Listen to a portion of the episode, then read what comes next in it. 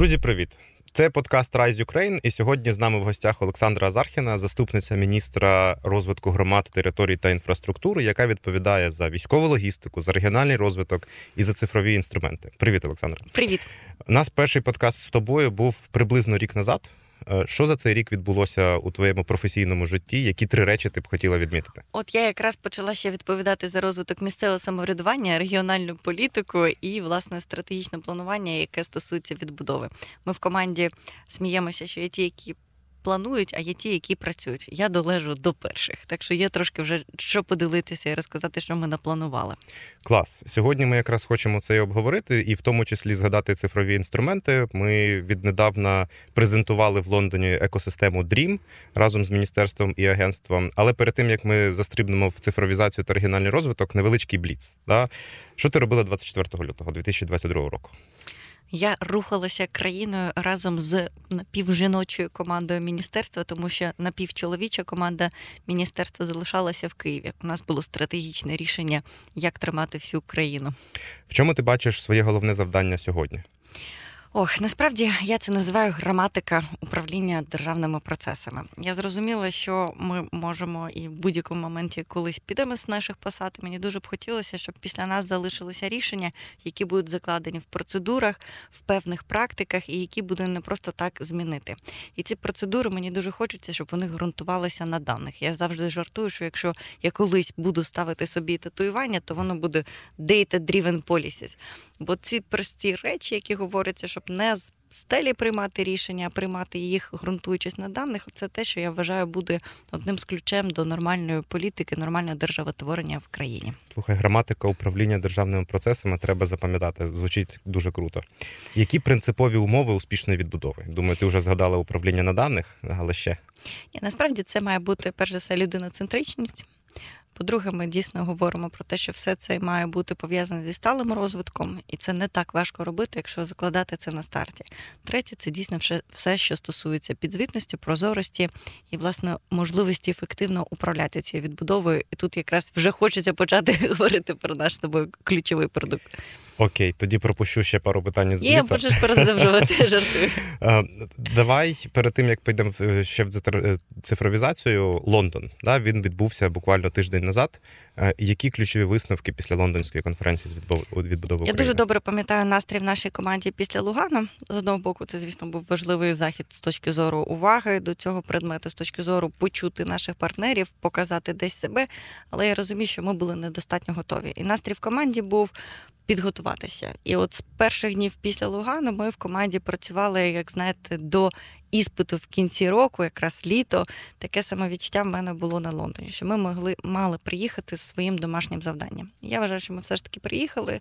Ключові питання, на які ми намагалися відповісти, чи здатна Україна сказати, що вона хоче, чи здатна Україна сказати, що серед її пріоритетів є пріоритетів? Чи здатна Україна дати рамку, яка буде попереджати корупцію і яка допоможе працювати донорам один з одним і працювати з України? І якраз навколо цих питань вся наша робота крутилася. І тут я бачу все одно великий прогрес. і Я розумію, що ми багатьох партнерів в тому числі здивували. Але а, важливий момент, який ми якраз зробили перспективу на Берлінську конференцію, це все, що стосується бізнесу.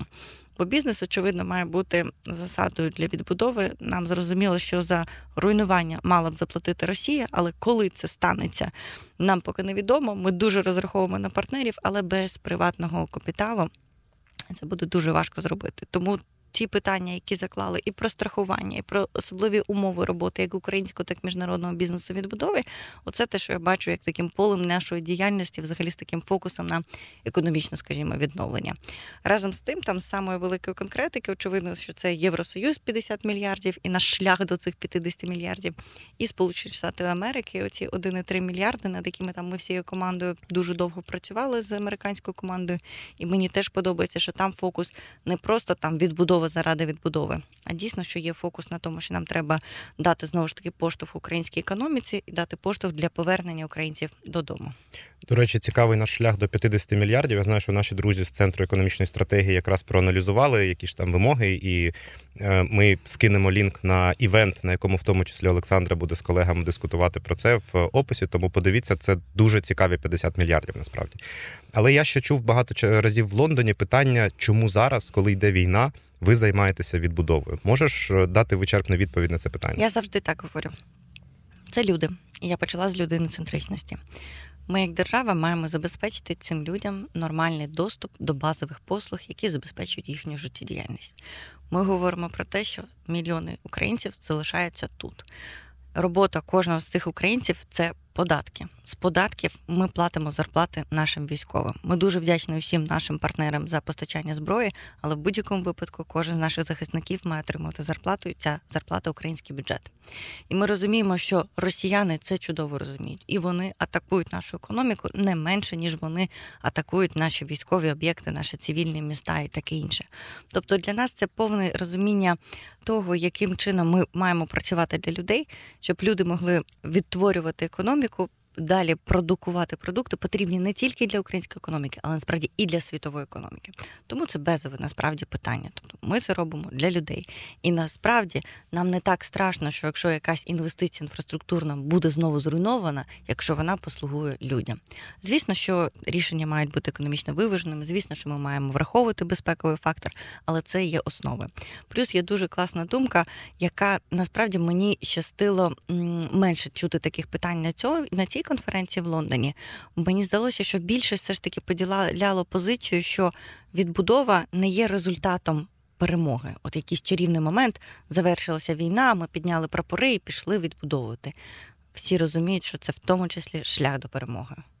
Сто відсотків. Давай до цифрових е, інструментів.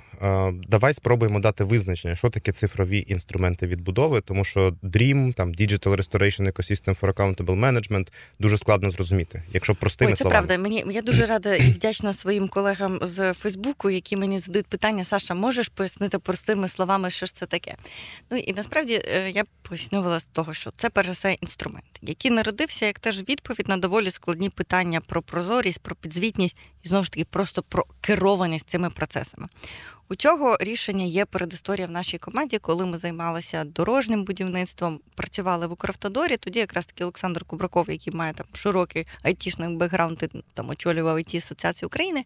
Він якраз таки одразу поставив три завдання команді по цифровізації. Це було завдання по а, аналізу техніки підрядників, де хто працює, де реально там прибирається сніг, не прибирається, де реально ведуться роботи дані базовими рішеннями про GPS-трекери. Рішення про те, яким чином в одній системі мати весь перелік об'єктів, які ми будуємо, статус цих об'єктів, і таким чином їх аналізувати, щоб краще спрямовувати фінансування і взагалі бачити всю картинку. Ця система отримала назву e-Road. Потім до неї ми ще додали модуль, коли громадяни змогли залишати повідомлення про там ями на дорогах, про те, яким чином ми могли отримати цей фідбек також з громадян. І, чесно кажучи, ми таким чином не просто вимусили службу доріг на місцях реагувати на звернення громадян, також змогли пояснити, чому там є дорожні дороги, є місцевого значення, державного значення.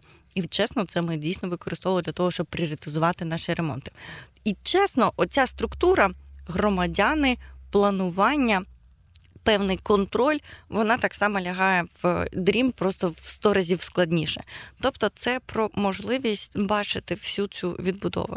Знаєте, от в Лугано було таке враження, що всі очікують, що Україна створить якийсь такий чарівний план відновлення, скаже, оце наша візія, туди ми рухаємося, і потім буде від загальної картинки. Ми будемо обирати якісь там проекти і пропонувати різним донорам, партнерам це фінансувати.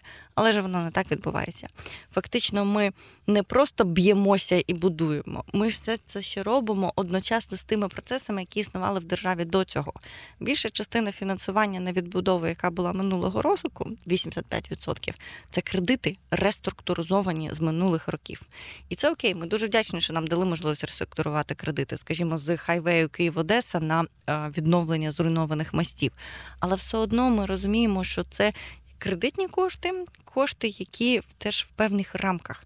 Тобто кожне джерело фінансування зараз відбудови, воно має всередині своє розуміння методології пріоритизації, своє розуміння процедур, і цим керувати важко і нам, і партнерам. У нас зараз в портфоліо 45 активних проєктів з МФО. В кожному з них сотня об'єктів.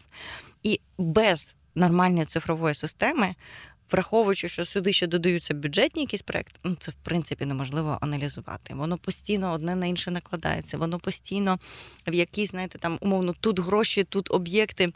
Яблуки з яйцями порівнюємо. Тому це було, знаєте, дуже таке просте рішення для того, щоб отримати цю систему.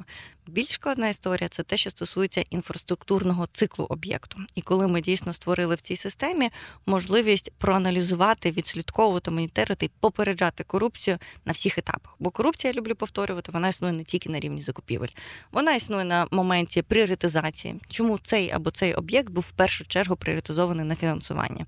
І тут ми працюємо над методологією пріоритизації співпраці з Світовим банком ми робимо повністю прозору систему. Ми щиро говоримо. Ось тут ми звертаємося на data-driven solutions, а тут у нас політичне рішення, бо для цього існує уряд, для цього існує парламент, для того, щоб визначати якісь пріоритети, коли у тебе завжди обмежений ресурс. Далі ми говоримо про те, яким чином обирається навіть проектне рішення. Це більш така витончена, скажімо, антикорупційна робота, але теж завдяки тому, що ці речі будуть прозорі, в тому числі завдяки тому нашій інтеграції і в ЄДСББ системи e-construction, ми зможемо теж бачити, яким чином надаються преференції тим або іншим рішенням. Бо якщо працювати з бізнесом, дуже багато саме корупційних ризиків від того, як обирається проектне рішення, які матеріали, які технології. Це все, де є зацікавленість бізнесу, і очевидно, є корупційні ризики. Далі ми йдемо в історію, як безпосередньо відбувається закупівля. Тут, слава Богу, у нас є прозоро. Разом з цим ми розуміємо, що і прозоро треба разом з законодавством реформувати, покращувати, щоб це було теж краще адаптативно для партнерів і взагалі всієї системи управління контрактування. І це реально набагато ширше ніж просто прозоро. Але тим не менш, у нас точно вже є усталена інфраструктура в країні для цього моніторингу закупівель, і ми щасливі, що це є в нашій країні. Далі ми йдемо безпосередньо до втілення проекту, його реалізації. І тут найцікавіше. Ми можемо аналізувати використання коштів, і теж для цього є вже існуючі інструменти, як Expanding.gov.ua. І тут ми також можемо контролювати фізичне виконання робіт. Тут для мене найцікавіше. Якраз ще коли ми дорогами займалися. У нас є така перейменована вже державна установа ДП Дор'якість, яка якраз таки була державною установою під Укравтодором, і вона ж мала моніторити якість виконання робіт підрядників. У нас були дуже такі глибокі з ними дискусії про те, як краще це моніторити. Чи може бути тут конфлікт, якщо ти все одно під парасолькою державного підприємства? З іншого боку, вони говорили навпаки, ми ж якраз таки захищаємо державу, а погані приватні підприємці. І головне рішення, єдине можливо в такій системі, чи робить моніторинг ДП якість, чи САЧі, чи UNDP, Бог на 100, це теж має бути оцифровано. І одразу вся інформація з технагляду, з моніторингу має бути в системі, з неможливістю знищ... там вин прибирання цієї інформації з системи. І тільки таким чином ми дійсно можемо говорити, є стовп чи нема стовпа використані кошти по ділу чи не використані кошти по ділу. І я розумію, що коли ми дійсно таку складну систему навіть партнерам пояснюємо, як у нас це можливість всього цього контролювати і так далі, у них теж опускається щелепа, і вони в шоці, що у нас такий рівень і деталізації, і контролю. І плюс я тут завжди говорю, що мало зробити прозорість. Для цього має існувати якраз таки громадськість експертна бізнесова, які зацікавлені це відслідковувати. Я розумію, як цьому зацікавлений бізнес, який слідкує, щоб не було якихось там преференцій в бік е, його конкурентам. Я розумію, як громадськість тут може попереджати корупцію. І ми робимо це не просто прозорими, в тому числі можливістю проактивного дії. І там вже багато у нас нових інструментів, як тут висловлювати людям свою думку. Тобто, спрощуючи, ми завжди говоримо, що у нас є парасоля, яка має дати розуміння і руйнувань, які ми перш за все бачимо з аналітичних е, даних ГІСа із реєстру пошкодженого та знищеного майна. Ми говоримо про те, що у нас є система галузева, яка якраз таки дає можливість управляти цими проектами. І якраз таки є система, яка потрібна і повністю відкритий модуль для громадськості, і також кабінет донора, який просто має використовувати систему DREAM як свій робочий інструмент, якщо він долучений до української відбудови. Тобто це таке єдине вікно всього, що відбувається в українській відбудові, де всі бачать все, і можуть користуватися системою так, як їм е, це потрібно. Я помітила, що деякі, коли ми розказуємо про Dream, люди думають, що це якийсь такий черговий проект, через який будуть надаватися гроші, або це черговий проєкт, який буде а, взагалі якось там просто там аналітичну інформацію збирати. Це набагато більше. Тобто, ні, Dream не вирішує і не пропускає через себе гроші, але Dream стає тією системою, без якої надання грошей має стати неможливим, тому що мене, до речі, міжнародні партнери питають: а як ви будете оновлювати дані в дрімі? Вони не до кінця розуміють, що дрім це не про звітність, дрім це про управління, це транзакційна система, в якій живе це будівництво. Да? І ти кожен крок проходиш, і система тобі дає наступні, умовно кажучи, вказівки, рекомендації, що ти маєш робити. От Але... мені тут дуже такий момент, якби це ж все одно наш живий інструмент, і в якому сенсі експеримент, в дуже хорошому сенсі експеримент, не тільки по постанові. І зараз, наприклад, ми е, зробили наше тестове середовище на фонді ліквідації наслідків збройної агресії РФ. Я дуже люблю цей приклад, тому що це був перший приклад, де ми змогли взяти і методологію пріоритизації, яку ми напрацьовували якраз спільно з експертами Райс. Потім ми перейшли також там з роботою з Світовим банком, але точно робота, яку зробили експерти Райс, вона вже використовується для першого трансу на об'єкти критичної інфраструктури локального і регіонального рівня. Ми сюди якраз таки вперше на повному циклі засунули дрім з необхідністю там е, вносити всі об'єкти. І от буквально сьогодні ми будемо спілкуватися із обласними адміністраціями, і з громадами, говорячи про те, що і тепер звітність вся в дрімі. Мої департаменти, які займаються якраз таки обліком всіх цих проєктів, вони кажуть, що чесно, нам не треба буде це збирати в безкінечних там ексельках і так далі. Це буде в дрімі. Кажу, більше того, ми це ще й легалізуємо. Тому дійсно це живий інструмент. Це має бути так само, як ви в Gmail зранку заходите і там управляєте своїм робочим днем. Так і люди в відбудові мають свій день починати з кабінету в дрімі.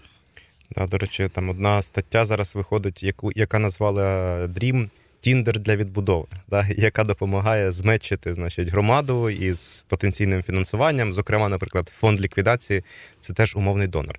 Але ти в описі Дрімі згадала дуже багато різних користувачів: Та? і уряд, і громадськість, і міжнародні партнери, і громади, і бізнес. Е, чи можна якось виділити головного користувача Dream? Мені важко насправді, тому що я дійсно розумію, що тому і обрали слово екосистема, тому що вона включає багатьох. І в цьому сенсі якраз таки вся сіль дріма у системності. І дрім не має сенсу, якщо там є лише один стейкхолдер. Якщо говорити про кількість облікових записів в дрімі, то звісно це громади. І дійсно ми говоримо, що для громад це не тільки оці завдання, які ми говоримо про підзвітність, прозорість, управляємость, можливість доступу до ресурсів, але це дійсно платформа для них, де можна побудувати свій інвестиційний портфель, де можна зробити свою презентацію і де можна вибудувати діалог з усіма донорами і партнерами. От якраз до Лондона я пам'ятаю, ми з тобою проводили там три важливих зустрічі з асоціацією територіальних громад, з асоціацією об'єднаних територіальних громад і з асоціацією міст. Е, на цих зустрічах там загалом було майже тисяча учасників. Да? Який зворотній зв'язок від них? Що вони е, кажуть, коли бачать дрім? Яка їх реакція? Насправді е, перша реакція мені здається, що не завжди вірять, тому що кажуть, це, мабуть, дійсно якісь мрії просто. І це щось таке нереалізоване. З іншого боку, багато з них вже користувалися системою для подачі тих самих об'єктів або фонд ліквідації, або зараз ми в тому числі ЄБівські проекти туди теж завантажили і теж будемо звітність там збирати. Я розумію, що ті, е, хто найбільше якби розуміють взагалі роботу цифрових інструментів, розуміють, що це можливість. Розуміють, що це наш інструмент для того, щоб вони показали себе. Я завжди це говорю. Можна довго критикувати наше міністерство там щодо політики децентралізації, але sorry, ми говоримо справами. І в той момент, коли ми прийняли рішення спільно з урядом, і ми ініціювали правку, що саме громади ініціюють проекти відбудови, скажімо, в фонді, оце і є початок всього. І це. Пряма комунікація громад зі світом. Мені здається, що це громади чудово розуміють. Я, звісно, ще б дуже хотіла б, щоб нам вдалося розвивати краще наші проекти команд підтримки громад. У нас вже є підтримка від канадських донорів. Зараз готуються до запуску американський донор. Там є в тому числі єсівські фонди, які хочуть в цьому напрямку працювати. Чому так? Тому що там є також напрямок і попередження корупції, і планування, і власне цифровізації. І якщо буде ця спроможність на місцях, щоб це не просто залишалося якимись красивими картинками в цьому дрімі, то я б хотіла, щоб це було підтримано. Плюс ми ж дійсно все відкрили. І ми чудово розуміємо, що завантажені 6 тисяч проєктів не всі однакової класної якості. Тобто ми створили умови, де громади можуть конкурувати, можуть будувати цей прямий діалог з донорами, з інвесторами. Але в той самий момент багато що залежить від громад, від здатності підготувати проєкт, його гарно презентувати.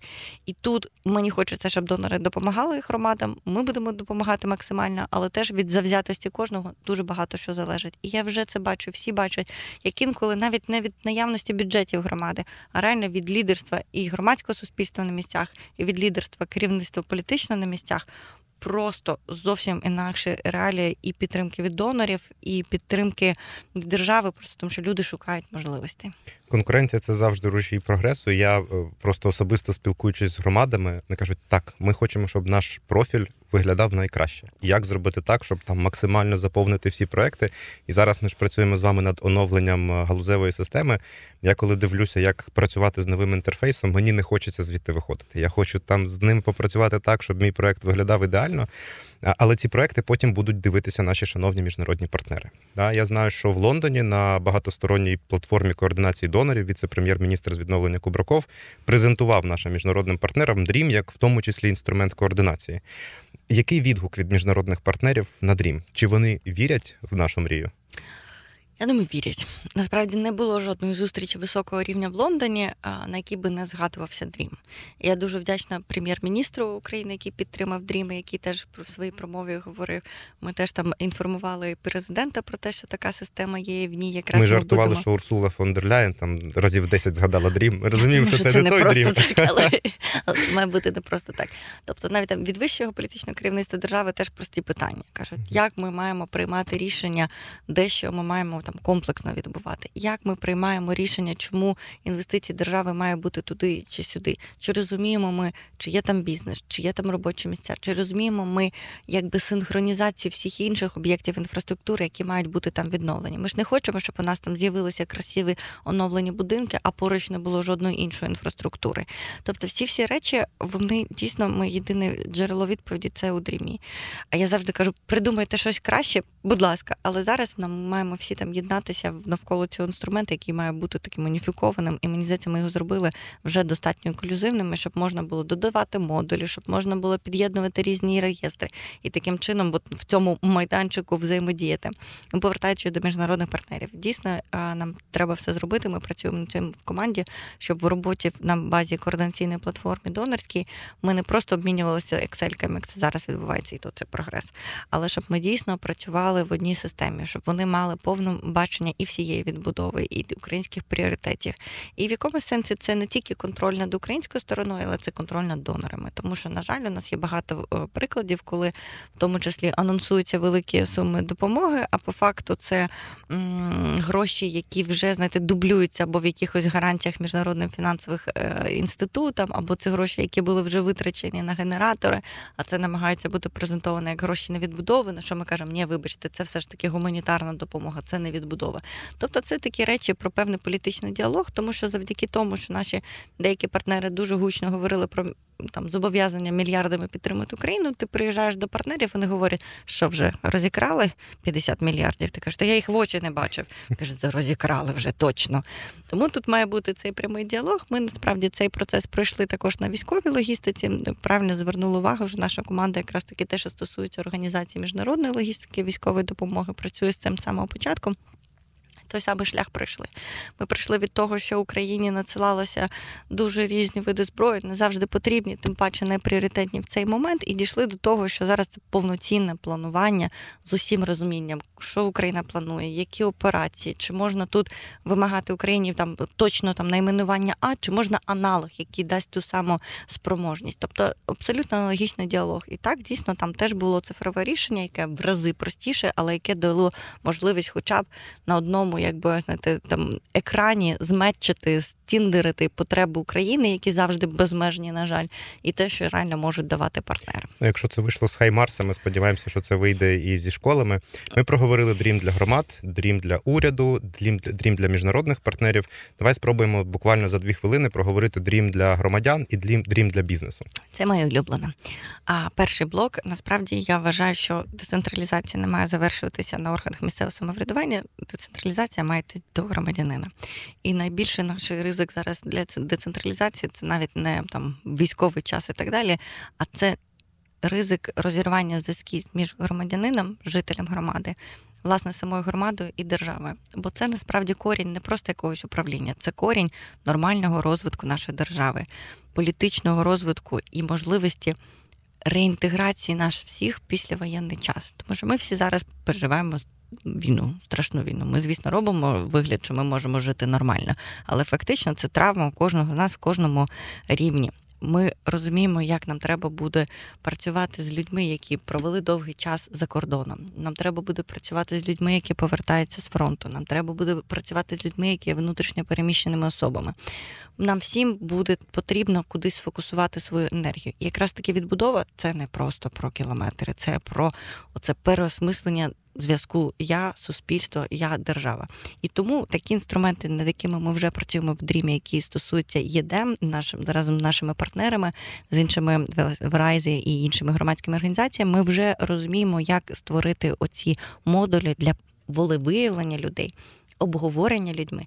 Але моя ще мрія, щоб ми все ж таки створили умови, ще щоб люди були безпосередньо стейкхолдерами, щоб люди були буквально акціонерами відбудови. Навіть якщо це ми говоримо про якісь невеликі активи, але людина має відчувати, що вона не просто в патерналістському суспільстві, де благо їй впаде на голову, що вона може на це впливати, і що вона в тому числі несе відповідальність, тому що лідерство це відповідальність. Тепер про бізнес.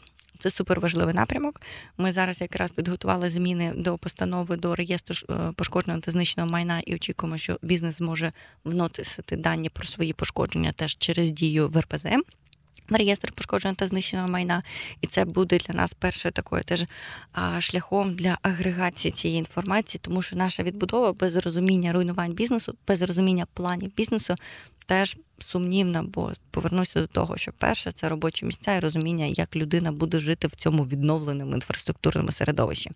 В DREAM і це ще цікавіше. У нас так відкрите це питання, як ми будемо цей flow робити в тому, що бізнес подавав свої проекти в дрім. Але точно ми розуміємо, що як мінімум це стосується проєктів державно-приватного партнерства, як мінімум, це стосується проєктів, де бізнес каже: Я працюю в цій громаді, мій бізнес потрібен для відновлення громади, і я хочу претендую на ось таке або грантове, або кредитне фінансування. І розуміючи, що у нас цей якби дрім буде доступний всім партнерам, ми далі будемо його популяризувати. Я дуже сподіваюся, що натискаючи на кнопочку пропозиції бізнесу, ми знайдемо також інвесторів, які будуть бачити, ага, держава тут будує, ремонтує дорогу, бо це легко буде побачити через дріму. І тут бізнес пропонує співпрацю по певному логістичному хабу. Тобто, це якраз такий ідеальний метчинг. Тіндер спрацює, і я розумію, як це буде впливати якраз таки на приватні інвестиції. Тому там для мене це точно один з пріоритетних напрямків розвитку Дрім. Останнє питання точно можна говорити ще годинами, але останнє питання Дрім у 2025 році.